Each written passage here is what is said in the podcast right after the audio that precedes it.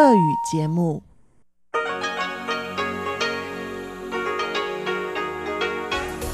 В эфире Международное радио Тайваня. Здравствуйте, дорогие друзья! Вы слушаете Международное радио Тайваня в студии у микрофона Чечена Кулар. Сегодня 21 августа пятница, а это значит, что в ближайшее время на волнах МРТ вы услышите выпуск главных новостей и тематические передачи. Передачу Андрея Солодова «Азия в современном мире», передачу Марии Ли «Экскурсия на Формозу» и передачу Лили У «Ностальгия». Оставайтесь с нами.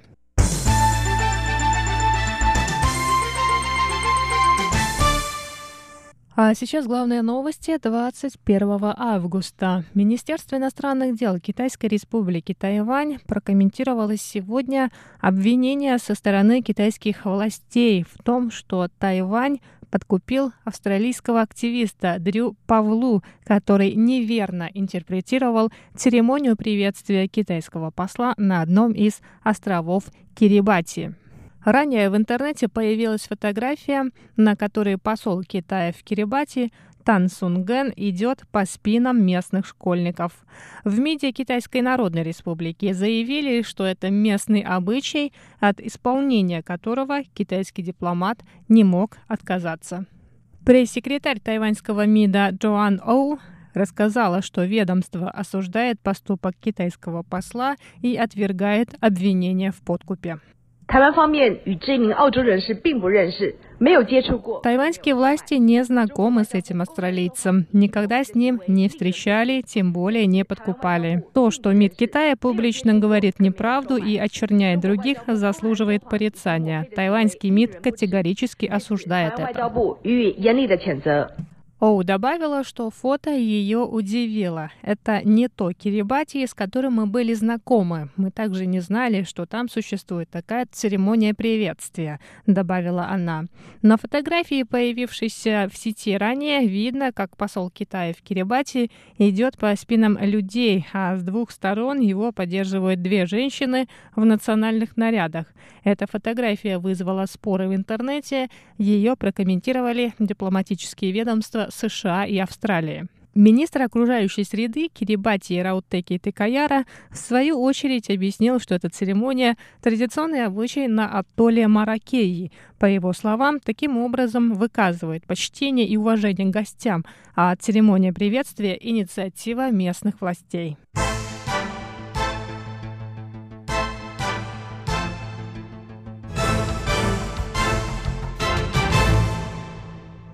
Мэр нового Тайбэя Хо Юи встретился сегодня с руководителями государственных и частных учебных заведений города. На встрече обсуждался вопрос о внедрении английского языка, чтобы к 2030 году новый Тайбэй стал двуязычным городом. Хо Юи рассказал, что население нового Тайбэя превышает 4 миллиона человек и что этот город один из важнейших на острове. По его мнению, развитие нового Тайбэя должно идти в ногу ногу с международным сообществом. Он добавил, что помимо получения научных знаний, учащиеся должны овладеть английским языком. Для достижения этой цели в городе будет запущена учебная программа, в которой будут интегрированы иностранный язык и научные предметы. В будущем планируется проводить дни английского языка, преподавать научные предметы на английском языке, создавать двуязычные школы и приглашать иностранных преподавателей.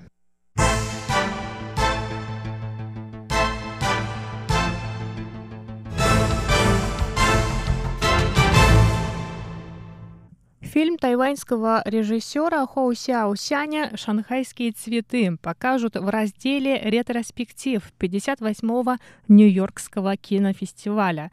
Этот фильм второй раз появится на экранах этого фестиваля, но в этот раз в качестве изображения 4К.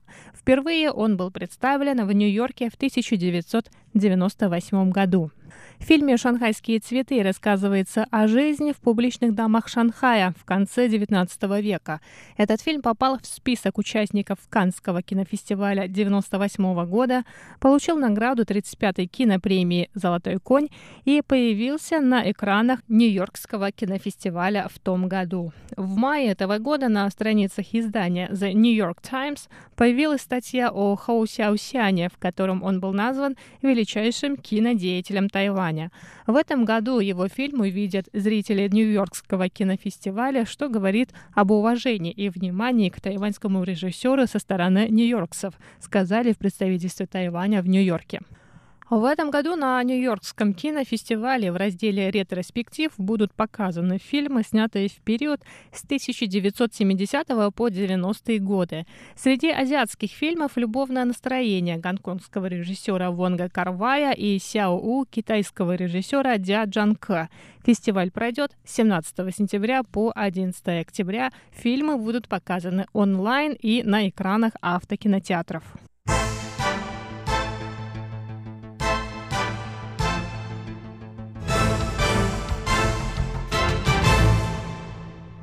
Покупатели в 66 государственных учреждениях Тайбэя скоро будут обязаны платить за одноразовую посуду и контейнеры при заказе еды на вынос. Новое правило вступит в силу в тайбэйской городской больнице Ваньфань уже сегодня, 21 августа. Об этом сообщили в Управлении по охране окружающей среды тайваньской столицы. Ряд заведений общественного питания в районе станции метро Тайпэй-Арена начнут взимать плату за одноразовую посуду в конце года. В других заведениях новое правило вступит в силу к 5 июля следующего года. При заказе на вынос покупатель будет должен оплатить 2 новых тайваньских доллара за контейнер для еды и по одному доллару за одноразовую чашку, пару палочек для еды и ложку. По расчетам природоохранного ведомства, таким образом удастся снизить потребление одноразовой посуды до 5 миллионов штук в год.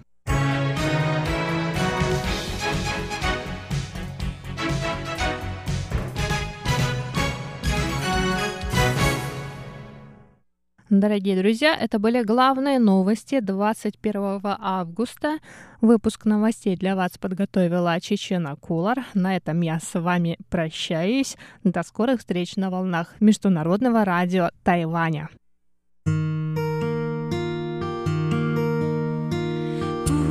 无限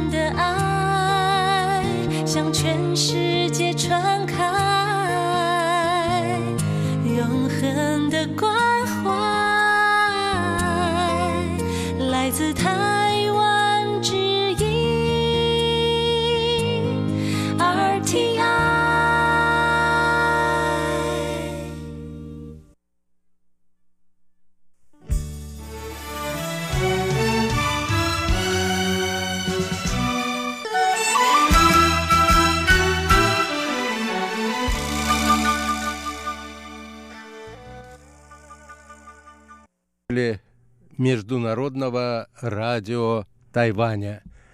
В эфире еженедельная передача из рубрики «Азия в современном мире». У микрофона ведущий передачи Андрей Солодов. В отношениях Турции и Евросоюза появляется все больше разногласий. Достаточно вспомнить о действиях Турции в Сирии и Ливии. Ее политика затрагивает уже интересы и членов Европейского Содружества, Греции и Кипра. Ответная реакция Евросоюза, по крайней мере в настоящее время, в целом остается сдержанной. Брюссель не спешит переходить к серьезным карательным мерам, опасаясь последствий которым могут привести, например, экономические санкции против Турции. Между тем, отношения сторон ухудшаются, и, как отмечают некоторые наблюдатели, Евросоюз теряет важного стратегического партнера на Ближнем Востоке. Итак, наша тема сегодня – Турция и Евросоюз. Неустойчивое партнерство.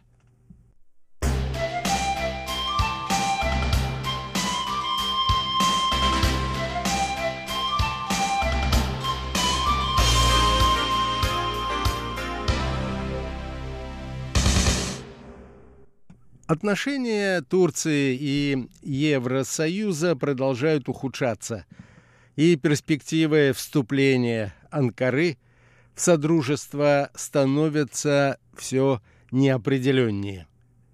Стороны уже открыто демонстрируют откровенную неприязнь друг к другу. Между лидерами ЕС и президентом Турции – периодически возникают перепалки. И Анкара, судя по всему, уже не слишком считается с мнением Брюсселя по тем или иным вопросам. Этот процесс начался примерно 4 года назад, причем, как казалось тогда, с позитивного сдвига в отношениях между Турцией и Евросоюзом. Когда в 2016 году Евросоюз отчаянно пытался разрешить миграционный кризис, он обратился к Турции. Стороны заключили договор о приеме беженцев, высланных из европейских стран, Турция же взяла на себя обязательство сдерживать нелегальную миграцию. В обмен Анкаре были обещаны средства для помощи в содержании беженцев – 6 миллиардов евро. Безвизовый режим при выполнении ряда условий и проведение переговоров по одному из критериев вступления Турции в ЕС – а именно наличию достаточных финансовых ресурсов.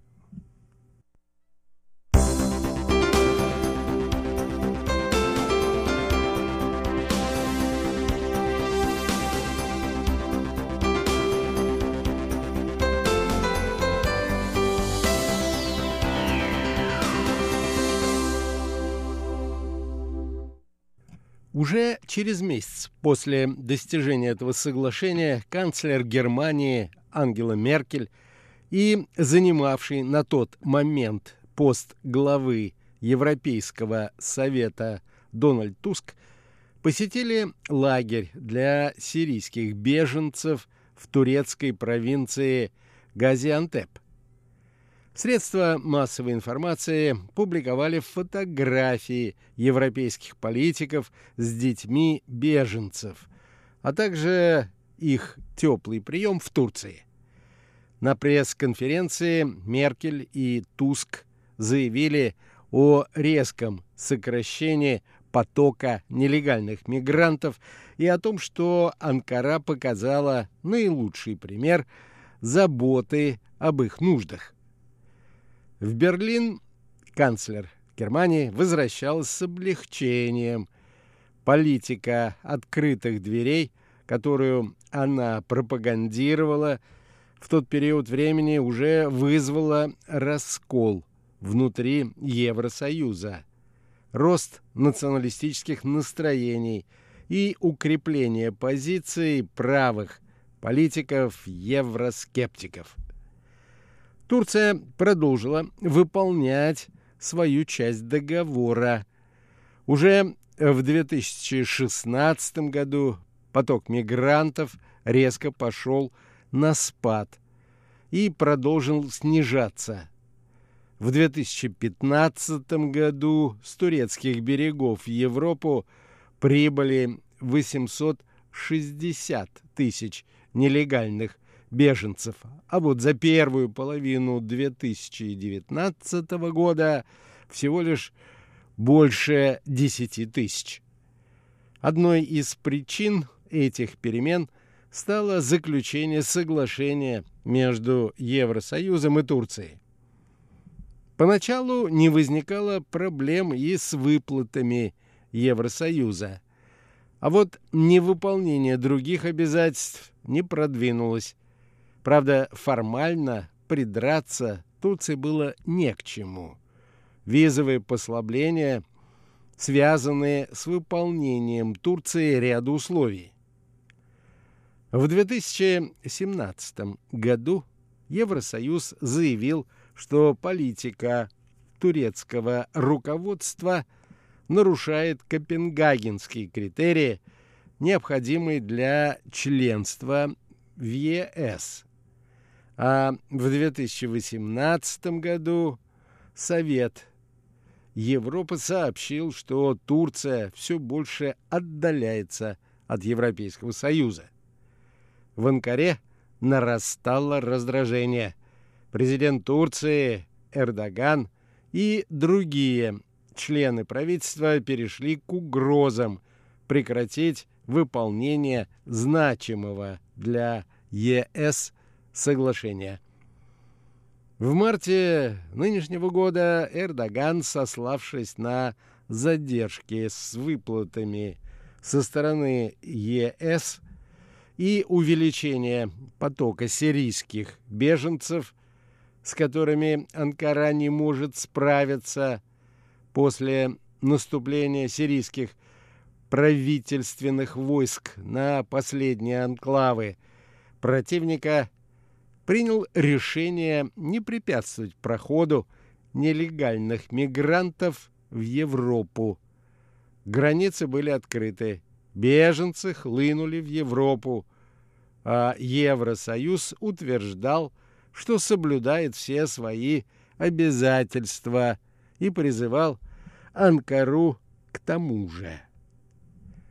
Раздражение Турции привело к тому, что она перестала в сущности считаться с мнением Евросоюза, особенно в вопросах, касающихся ее интересов.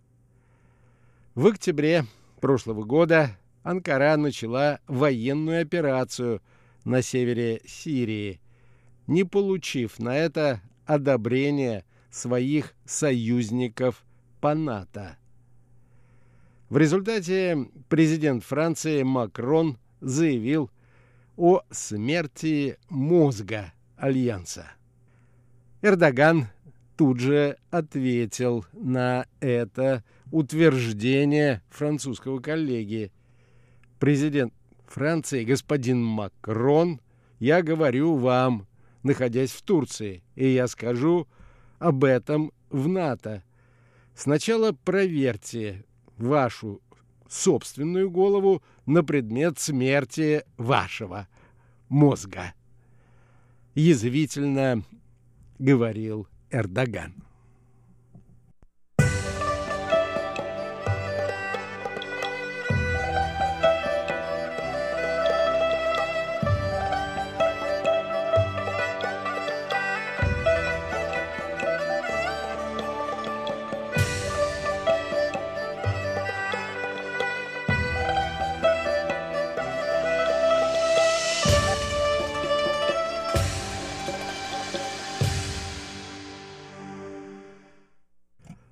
Министерстве иностранных дел Франции слова турецкого лидера были расценены как оскорбление. В министерство был вызван для объяснений посол Турции. Вскоре Анкара вмешалась и во внутриливийский конфликт, где разворачивается противостояние между правительством национального согласия во главе Сараджем и ливийской национальной армией во главе с генералом Халифой Хафтаром. В конце прошлого года Турция и правительство национального согласия утвердили подписанный в ноябре меморандум о военном сотрудничестве и о взаимопонимании по вопросу о принадлежности морских зон. Согласно документу, Турция в любой момент может ввести в Ливию войска, если об этом попросит Сарадж. До этого, впрочем, пока дело не дошло. Однако Анкара направила в страну дополнительное вооружение и военных советников.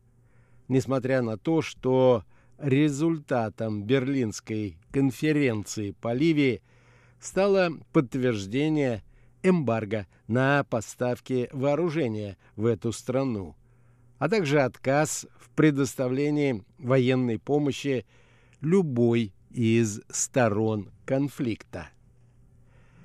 Участие Турции переломило ход военных действий в Ливии. Хафтар потерял основные позиции и выразил готовность вступить в переговоры для урегулирования ситуации. В марте нынешнего года Евросоюз начал военно-морскую операцию, направленную на обеспечение соблюдения оружейного эмбарго. Верховный представитель Евросоюза Жозеп Барель неоднократно заявлял, что операция не направлена против какой-либо одной стороны. Правда, только Турция поставляет оружие Ливии морским путем. Вскоре пришли новости, что турецкие суда в Средиземном море отказываются от досмотров и создают угрозу нарушения стабильности в регионе. Эммануэль Макрон снова заявил о смерти мозга НАТО. Анкара снова резко ему ответила. Наибольшее недовольство из стран-членов Евросоюза проявляет Греция, которая в последнее время вынуждена защищать свои интересы от посягательств Турции. Меморандум о военном сотрудничестве и взаимопонимании по морским зонам между Анкарой и правительством национального согласия не признает право Афин на шельф в районе между островами Родос и Крит. Между тем, претензии Турции на эту территорию связаны с существующими там запасами нефти и газа. С ноября прошлого года – Анкара ведет бурение на шельфе у берегов Кипра. Ранее Турция объявила о планах начать разведку нефтяного шельфа в греческих территориальных водах.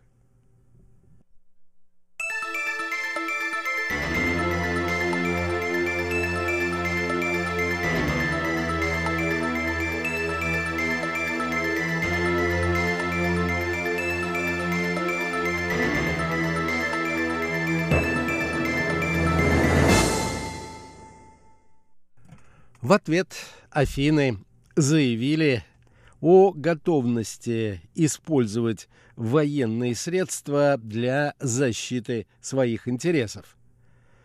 Эммануэль Макрон на днях призвал наказать Турцию за нарушение суверенитета Греции и Кипра в Средиземноморье. В этой части Средиземноморья, которая жизненно важна для наших двух стран вопросы энергетики и безопасности имеют решающее значение. Речь идет о борьбе за власть, в частности Турции и России, которые все больше и больше заявляют о себе и перед лицом которых Евросоюз все еще делает недостаточно. В отношении тех, кто к этому причастен, должны вводиться санкции, заявил французский президент, принимая во Франции президента Кипра Никоса Анастасиадиса. Однако до санкций дело пока не дошло. Трудно утверждать, что Евросоюз ограничивается одними лишь строгими заявлениями – в ноябре прошлого года ЕС утвердил перечень ограничительных мер в ответ на бурение Турции в восточной части Средиземного моря.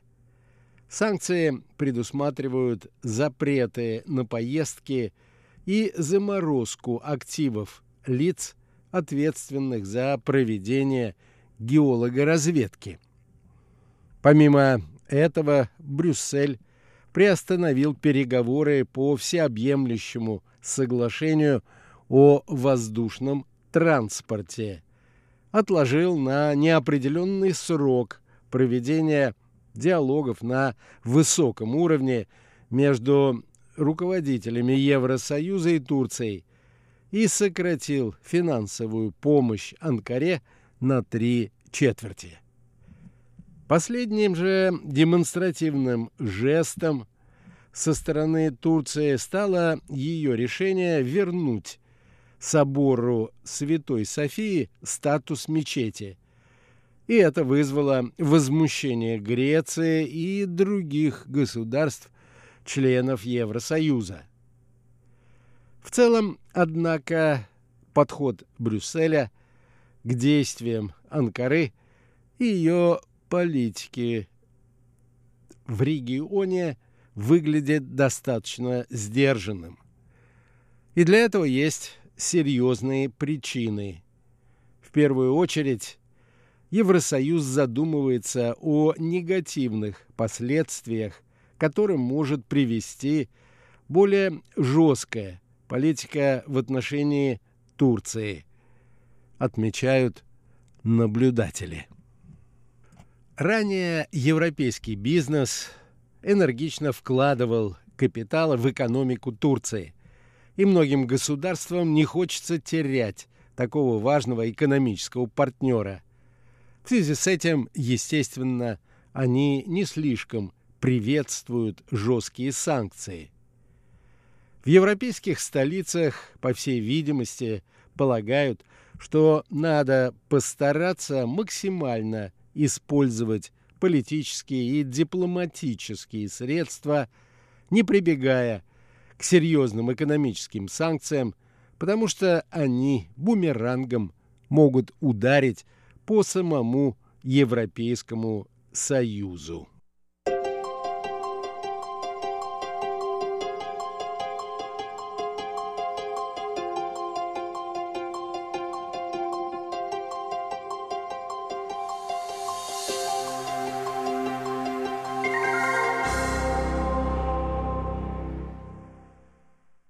Итак, Турция, раздосадованная тем, что ее многолетние усилия вступить в Евросоюз не увенчались успехом, все в меньшей и меньшей степени готова учитывать мнение своих европейских партнеров, которые, однако, по крайней мере пока, предпочитают использовать дипломатические средства для разрешения противоречий. Всего вам доброго!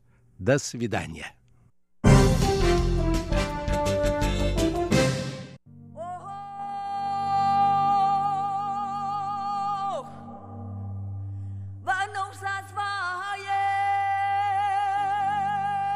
Экскурсия на Формозу. В эфире передача «Экскурсия на Формозу» у микрофона Мария Ли. Напоминаю, что этот цикл основан на книге Валентина Лю «Экскурсия на Формозу. Этнографическое путешествие Павла Ибиса». Павел Ибис – один из первых известных нам, наших соотечественников, побывавших на Формозе. В 1875 году он прошел через весь остров с юга на север, Подробнее о том путешествии Павла Ибиса, о его исследованиях и их значении. В науке вы можете узнать из книги Валентина Лю, которую можно приобрести, пройдя по ссылке в описании к этой передаче на сайте издательства «Весь мир». Именно это издательство опубликовало книгу «Экскурсия на Формозу. Этнографическое путешествие» Павла Ибиса в прошлом году. Напомню, что автор книги Валентина Лю, старший научный сотрудник Института востоковедения Российской Академии Наук и бывший шеф-редактор русской службы Международного радио Тайваня. Эта замечательная, очень интересная книжка станет украшением любой домашней библиотеки. а мы приступаем к разделу седьмой главы, который называется «Этнические и культурные связи аборигенов Формозы».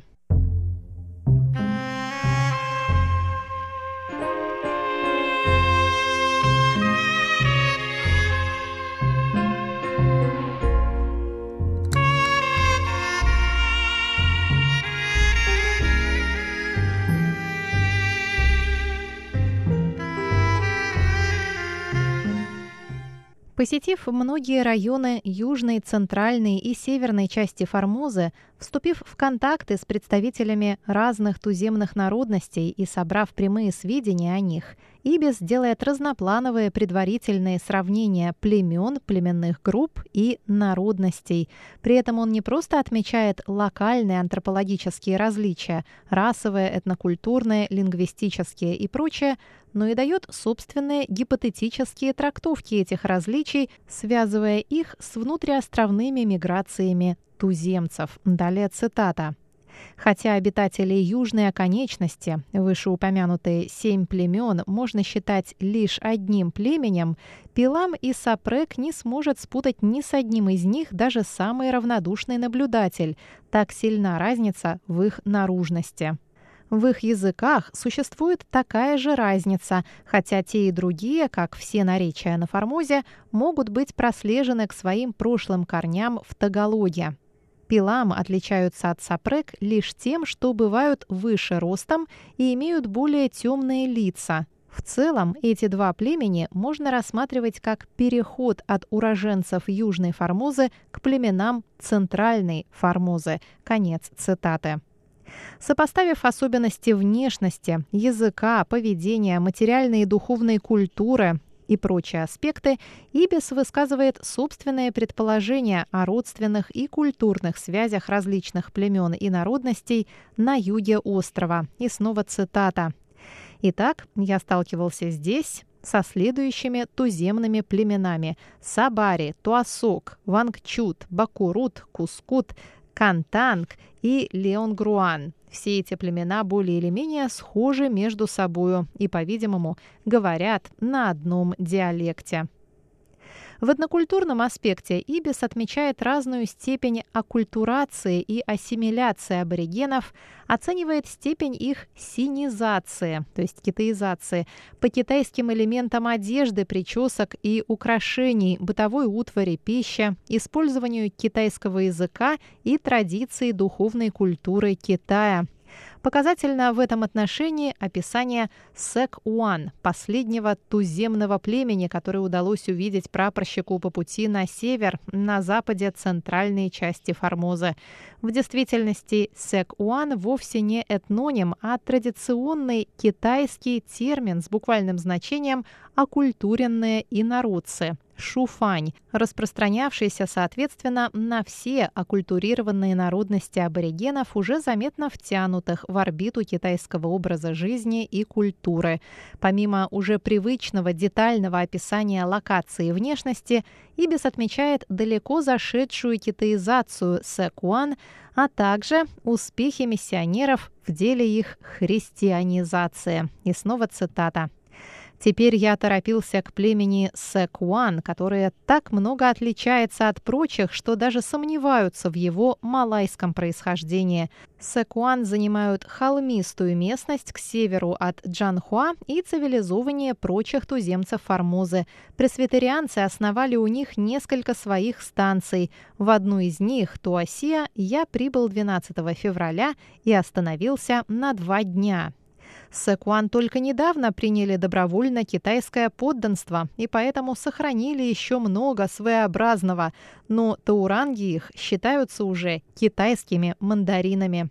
Хотя все и знают теперь по-китайски, но общеупотребительный язык родной, отличающийся несколько от остальных формозских наречий, из чего видно, что они и прежде жили и развивались отдельно от прочих племен. Благодаря местным условиям, быть может и голландцам, они уже давно занимались полевыми работами, возделывая индиго, табак и особый род конопли, крепкие материи, главное их произведение, в большом употреблении по всему северу острова. Костюмы их отчасти походят на китайский. Мужчины носят косу и сверху чалму, китайские штаны и блузу из небеленого холста, которая застегивается на средине груди и плотно обтягивает тело. Женщины одеваются как здешние китаянки, исключая головного убора. Они спускают часть волос на лоб, обрезая их по линии бровей, а остальную часть завязывают на макушке в пучок. На голову накинут небольшой черный платок, два задние кончика которого слегка завязаны на затылке. Жилища и земледельческие орудия, продолжает Ибис, у них китайские. Почти все жители Туасе – христиане. При Капелле есть школа, и все дети должны посещать ее. Их учат читать и писать по-китайски латинскими буквами, арифметике, географии, закону Божию и священной истории. Миссионеры говорят, что Сэкуан вообще способны к умственным занятиям, учатся и читают охотно. К сожалению, у них еще мало книг, написанных латинскими буквами. Конец цитаты. Как можно видеть по приведенному описанию, даже в случаях ошибочного отождествления китайских псевдоэтнонимов с названиями отдельных племен аборигенов, Ибис, тем не менее, остается достоверным наблюдателем и довольно точно фиксирует реальную картину жизни и антропологические особенности Секуан, характеризует их культурное и нравственное развитие.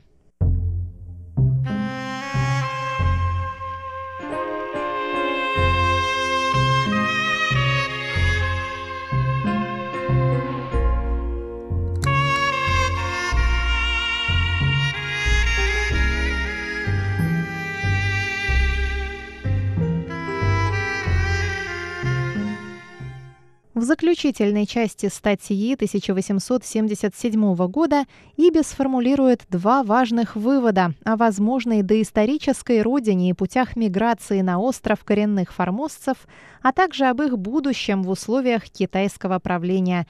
Исходя из своих наблюдений, он приходит к выводу о присутствии в языковой среде острова разных ветвей тагалога, принадлежащего к филиппинской зоне австронезийской семьи языков но китайская ассимиляция показала, как легко могут заимствовать чужие языки жители разных народов. Кроме того, если диалекты Формозы и восходят к Тагалогу, то это еще не означает, что остров был заселен только с Лусона. И даже если большая часть формоссов мигрировала на остров с Лусона, меньшая часть их могла быть малайцами с Борнео, архипелага Сулу или Каролинских островов Палау.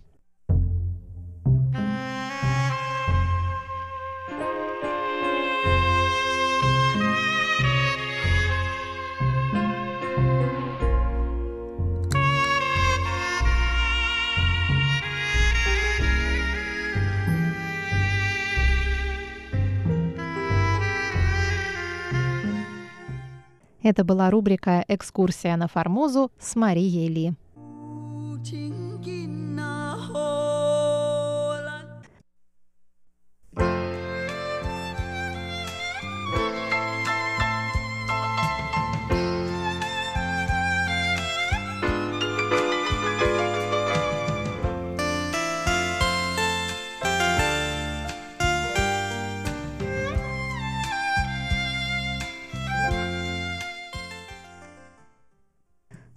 Здравствуйте, дорогие друзья!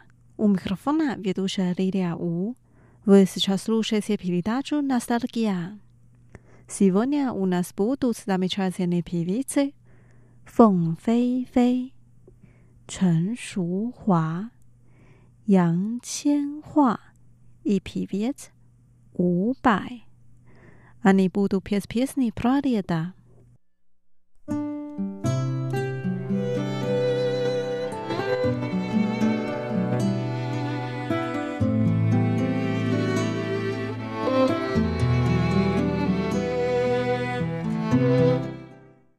Первая песня «Ся de 季节» Летний сезон поет певица Фэн Фэй Фэй. В песне поется следующее. Не останавливайся, запомни наш летний сезон. Хотя мы испытали страдания и грусть, Не отказывайся от счастья.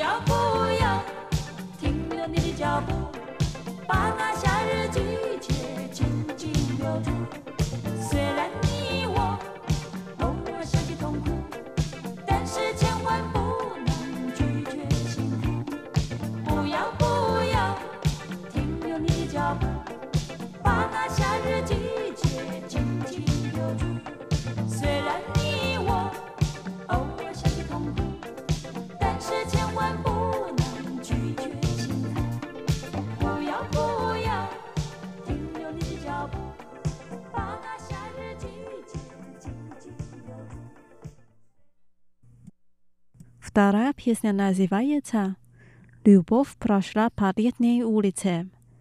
爱情走过夏日街，поет певица 陈淑华。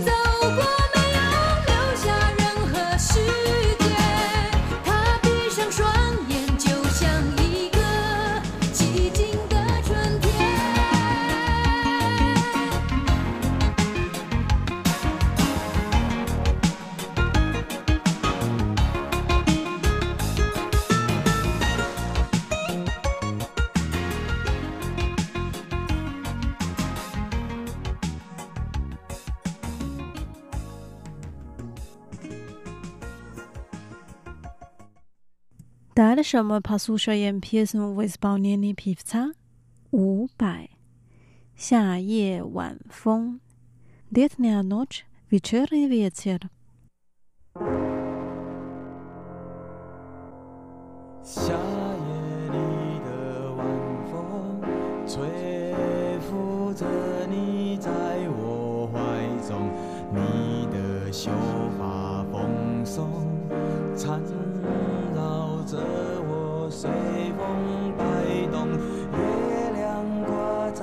星空，牵绊着你抒情中，有你味道的风，就是我还在等待的爱。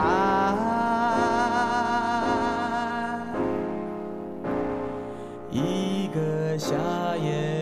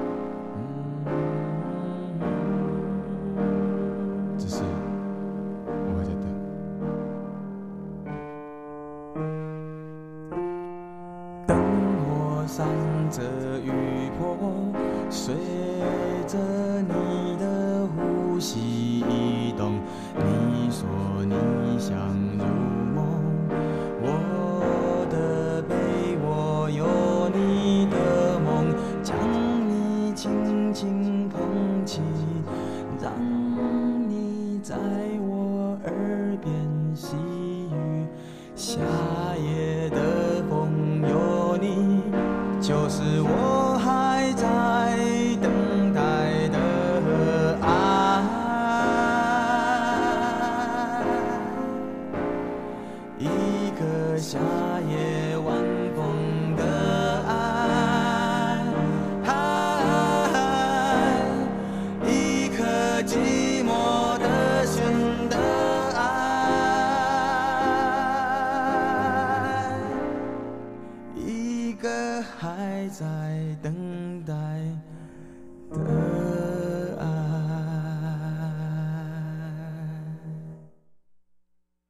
Теперь давайте послушаем песню на кантонском языке «仲夏夜之梦» Летний сон.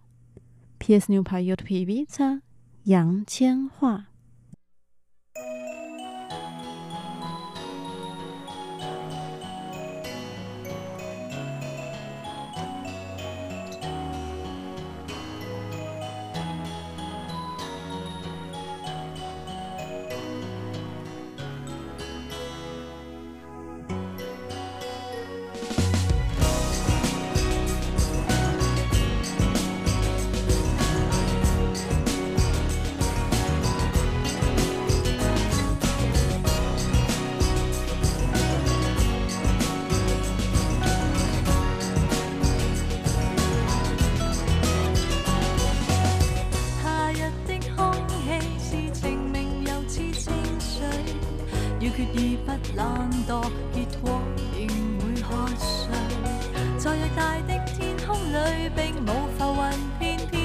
睡，要细意听轻风的语句。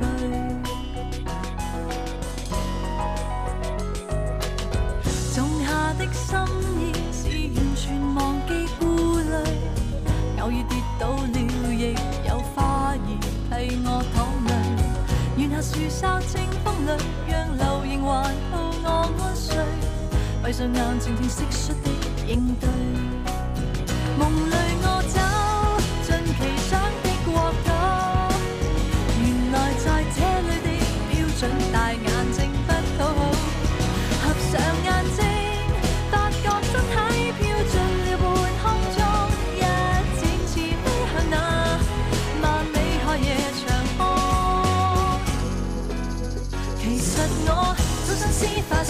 曾。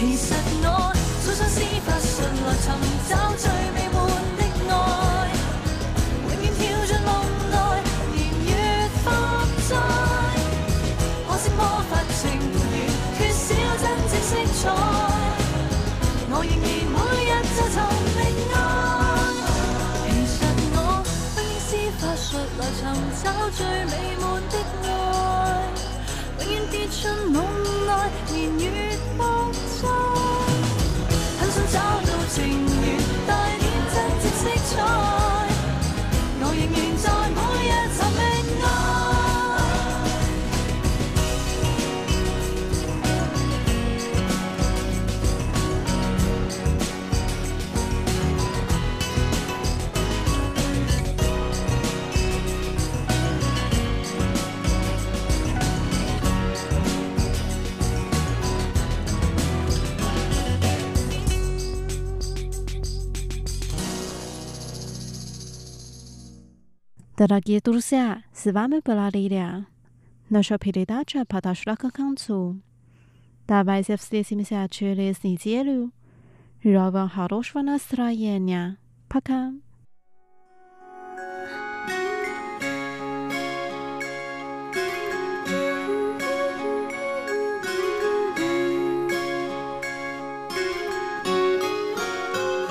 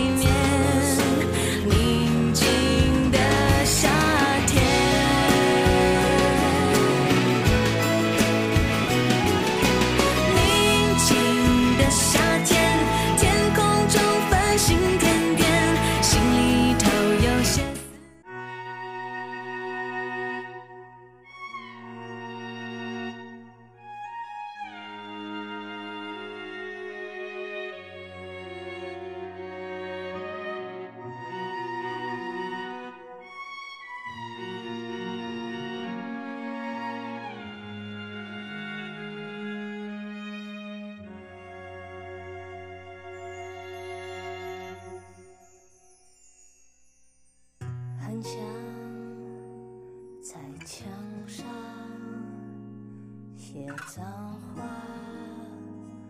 来敷衍你，不然就像脸上走一圈来停止这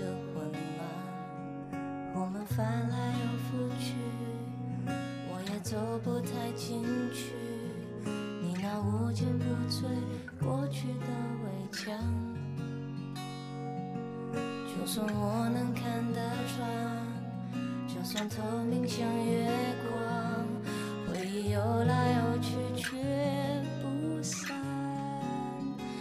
早上太昏暗，弄得这